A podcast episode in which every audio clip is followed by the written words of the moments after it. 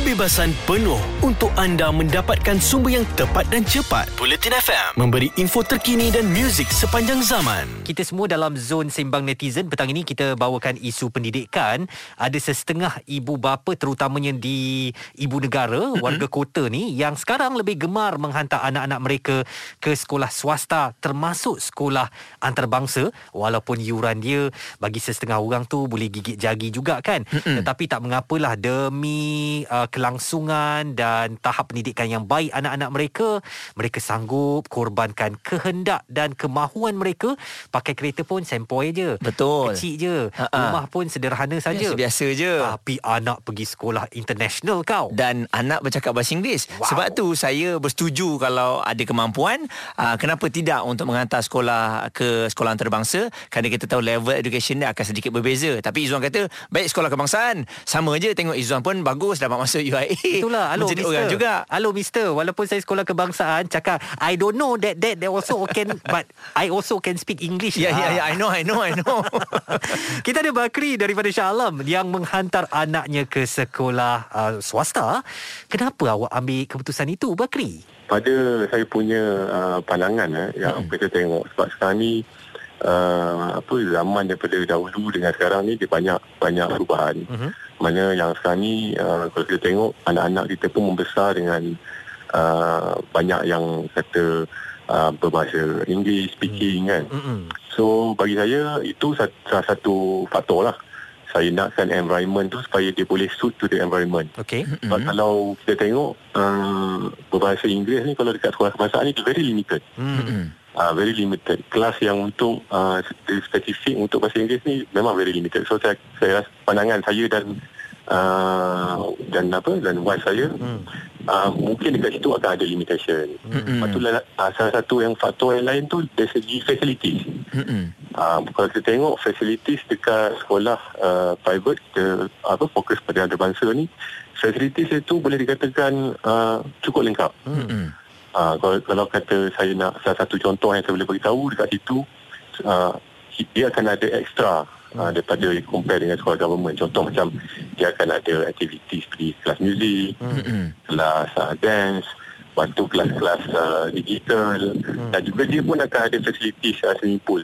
Di mana kalau kita kalau kita, kita nak fikir balik kita hantar dekat sekolah government dan at the end kita kena top up juga hmm. untuk hantar kelas-kelas tambahan dekat luar untuk lebih kurang sama juga at the end. Mm. Dan bagaimana pula dari segi bayarannya? Kita tahu jumlah bayaran tahunannya agak tinggi. Jadi pastinya ada pengorbanan yang terpaksa awak lakukan walaupun sebenarnya ada benda yang awak nak beli tapi demi anak-anak tu sanggup sangguplah potong demi nak bayar yuran mereka.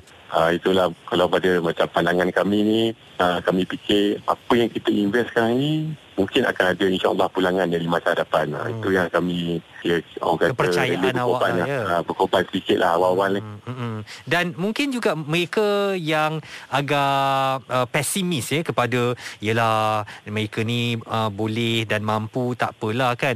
Tapi hantar-hantar sekolah swasta tu pendidikan agama macam mana ada ke? Ah macam mana jawapan awak? Okey, macam uh, sekolah yang kami hantar ni Hmm. hmm. Uh, memang dia ada uh, diperuntukkan untuk sekolah uh, agama. Hmm. Uh, uh, uh, saya referkan kepada kelas uh, di mana dia akan ada extra kelas untuk kelas agama. Oh, okey. Ah.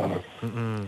Jadi uh, boleh tak saya simpulkan macam yalah bukanlah nak kata buat pendedahan ke apa tapi uh, kalau berbanding institusi pendidikan kerajaan dan swasta awak lebih meyakini apa yang disediakan swasta lah ya. Hmm, buat bagi saya yang uh, macam saya uh, katakan pada awal tadi, uh, satu is dia punya environment, Mhm.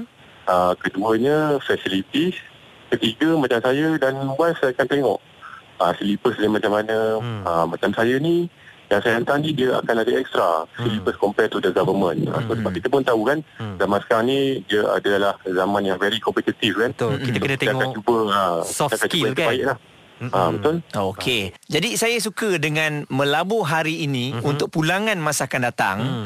Okey. Yalah maksudnya bila kita dah hantar kat swasta tu insya-Allah lah insya-Allah akan berjaya. Mm. Cuma yalah kalau kita tengok kat sekolah kebangsaan pun melabur hari ini untuk pulangan akan datang. Dan melabur tu tak mahal kan Kadang-kadang RM10 setahun Atau saya tak pastilah jumlah hari ini kan mm-hmm. Zaman dulu mungkin begitu jumlahnya Tapi saya perkirakan Sekolah kebangsaan juga Ada kekuatan tersendiri Tapi tak mengapalah kalau seseorang ataupun uh, dua ibu bapa ni ada pendapatan yang lebih dan nak hantar anak-anak ke swasta, terpulanglah pada mereka ya. Bulletin FM. Jelas dan terperinci supaya anda tidak ketinggalan. Bulletin FM. Info terkini dan muzik sepanjang zaman. Sembang netizen petang ini kami tanyakan kepada anda sanggup ke sebagai ibu bapa kita tahan kemahuan dan kehendak kita dalam berbelanja semata-mata untuk memberikan pendidikan yang terbaik kepada anak-anak termasuk dengan menghantar mereka ke sekolah swasta atau sekolah antarabangsa. Jadi saya bersetuju kalau ada kemampuan tak ada masalah. Mungkin kalau anda pun sendiri nak korbankan segala kemahuan anda, sila-silakan kerana itu adalah uh, perancangan anda eh. Tapi bagaimana pula dengan ibu bapa yang memang tolak sama sekali sekolah antarabangsa dan uh, yakin dengan kebolehan sekolah kebangsaan itu sendiri. Itu seperti saya. Itu seperti Izzuan? Saya tak bersetuju. Pada saya sekolah kebangsaan sudah memadai. Telah terbukti berapa ramai orang produk daripada sekolah kebangsaan turut berjaya pada hari ini tanpa perlu melangkah kaki ke sekolah antarabangsa. Ah, Dan tadi kita dah dengar seorang daripada pemanggil yang menyatakan memang dia sanggup berkorban dan menghabiskan banyak wang ringgitnya untuk pendidikan anak-anak di sekolah swasta. Abdul Rahim menghantarkan WhatsApp. Dia kata boleh nak hantar anak kat sekolah kebangsaan? Waktu kita ada duit gaji kita banyak. Cuba bayangkan after uh, 3 tahun kalau ada apa-apa berlaku pada kita gaji kita berkurangan apa nasib anak kita? Sekolah antarabangsa 3 tahun kemudian mesti hantar kat sekolah kebangsaan. Ha jadi bagaimana peralihan mereka untuk berjumpa dengan kawan-kawan tu? Boleh ke tidak nak dapat kawan-kawan baru? Salbiah daripada Ampang menulis kepada kami, saya percaya sekolah swasta lebih memberikan pendidikan yang menyeluruh kepada para pelajar sebab itu saya sanggup berkorban wang ringgit untuk menghantar anak-anak saya ke sekolah swasta. Bagaimanapun, saya tidaklah katakan sekolah kebangsaan itu tidak baik. Ini bergantung kepada pemilihan ibu bapa serta pandangan ataupun corak mereka dibesarkan. Macam saya pernah merasai sekolah kebangsaan, mengapa tidak anak saya mendapat sekolah swasta? Suzaila pula katanya kalau dari peringkat prasekolah saya boleh keluarkan duit yang banyak untuk bayar. Tapi saya yakin pendidikan yang normal maksudnya pendidikan yang baik juga datangnya daripada sekolah kebangsaan biar mereka bersusah-susah payah dan biarlah mereka belajar bagaimana kita dulu susah untuk mendapat pendidikan seperti apa yang kita ada. Ha, itu dia. Jadi tak payahlah Muaz, ada banyak duit tu kita pakailah. Hidup ni sekali saja, life is short. Jadi walaupun kita concern pasal pendidikan anak-anak kita, eh sekolah kebangsaan pun tak ada masalah lah. Okey dan saya dapat rasakan juga bahawa mungkin ada ibu bapa yang sanggup korbankan apa saja hmm. demi anak-anak mereka cuma jangan ada penyesalan di kemudian hari. Takut esok anak tu spoil Hmm, kan. jadi anda dah buat macam-macam. Mommy, I just want to speak with you. I do not want speak bahasa Melayu. Wah, aku sepak kan? Tapi saya lihat Ha. itu kelebihan sekolah antarabangsa lah. Hmm. Maksudnya mereka base bahasa Inggeris tu sangat bagus, sangat kuat. Hmm. Ini bermakna persaingan uh, untuk kerja nanti lebih baik. Hmm. Maksudnya sekolah kebangsaan boleh juga cakap bahasa Inggeris. Tapi kita tak boleh deny sekolah antarabangsa tu maksudnya uh, penggunaan bahasa Inggeris dia tu hebat. Okay, saya dari sekolah kebangsaan. When I talk English like this, you cannot understand. Like, I understand. Ah, so no problem, what? Uh, because of your family Sometimes ada family juga Yang tak bercakap bahasa I Inggeris also can speak English, but like this way. Also, you can understand. Can lah, okay can lah. Don't belok-belok lah. Okay, go straight. Jadi, uh, terpulang kepada anda semua. Hmm. Uh, kita harapkan um, tak ada yang maksudnya kalau tak nak masuk sekolah kebangsaan, tak apa. Tapi hmm. jangan menyalahkan sekolah kebangsaan. Betul. Kerana kerajaan dah berikan yang terbaik untuk sekolah kebangsaan. Semuanya terpulang kepada anda. Jangan terikut-ikut trend. Betul. Ha, nak hmm. hantar sekolah mahal-mahal sebab apa? Kawan-kawan pun hantar. Kawan-kawan kaya, kita tidak. Tengok poket kita dahululah, ya.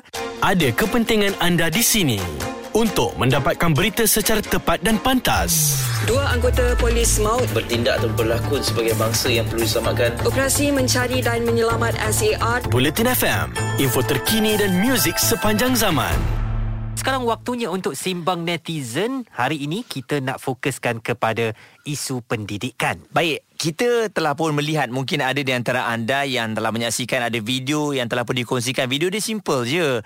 Cuma menjadi perbualan hangat apabila uh, ada seorang ibu yang berkongsikan mengenai video ni menghantar anaknya ke sekolah. Hmm. Uh, dia tulis kat situ down payment kereta X. Maksudnya tak mau. Pangkah? Yuran sekolah anak right. Hmm. Ya, maksudnya okey. Ini bermakna ada di antara ibu bapa ni yang sanggup melepaskan semua apa yang dimahukan demi pendidikan anak-anak dan sanggup bayar mahal kerana difahamkan anak yang dihantar ni ke sekolah antarabangsa. Ini memang trend yang ditunjukkan terutamanya warga kota yang mana rata-rata ibu bapa sekarang ini nampaknya lebih gemar menghantar anak-anak ke institusi pendidikan swasta termasuk sekolah antarabangsa. Uh, kenapa agaknya sekolah kebangsaan bukan lagi menjadi pilihan utama warga kota terutamanya uh, yang mana mereka lebih suka menghantar anak-anak ini ke sekolah swasta termasuk sekolah antarabangsa itu yang kita nak fokuskan pada hari ini. Dan persoalannya kalau anda juga ibu bapa yang mana satu pilihan anda? Sekolah kebangsaan atau sekolah uh, antarabangsa sekolah swasta? Walaupun yang pilihan kedua itu akan menelan kos belanja yang cukup tinggi. Dan saya dapat lihat ya mungkin apa yang telah pun diterapkan adalah pendidikan anak-anak yang lebih bagus. Uh, sebab mungkin ada di antara kita yang dibesarkan dalam pendidikan yang sederhana. Hmm. Maksudnya sebab kita tahu ibu bapa kita tak berapa uh, gajinya besar. Jadi dihantar kepada sekolah yang basic lah sekolah kebangsaan, tak ada tuition. Hmm. Jadi oleh kerana kita dah mempunyai anak-anak, kita pun dah ada perbelanjaan yang lebih baik. Sebab tu kita sanggup korbankan apa yang kita mahukan nak ada kereta mewah, ada yang sanggup uh, tak duduk kat rumah yang besar. Tapi pendidikan anak-anak dia kita tengok luar biasa. Dah lah sekolah antarabangsa. Hmm. Lepas tu dihantar ke kelas muzik.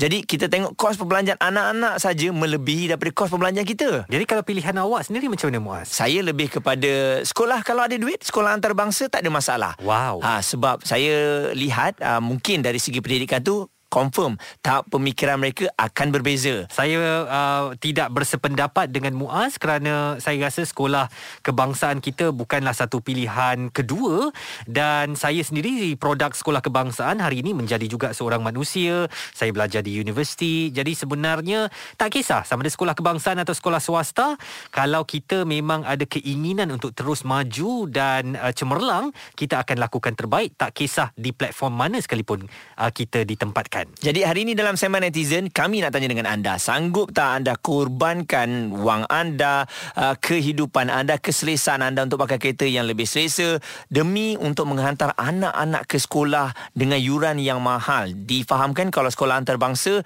yuran tahunan saja RM20,000 Bulletin FM, terkini, relevan dan penting untuk anda. Info terkini dan muzik sepanjang zaman. Bulletin FM.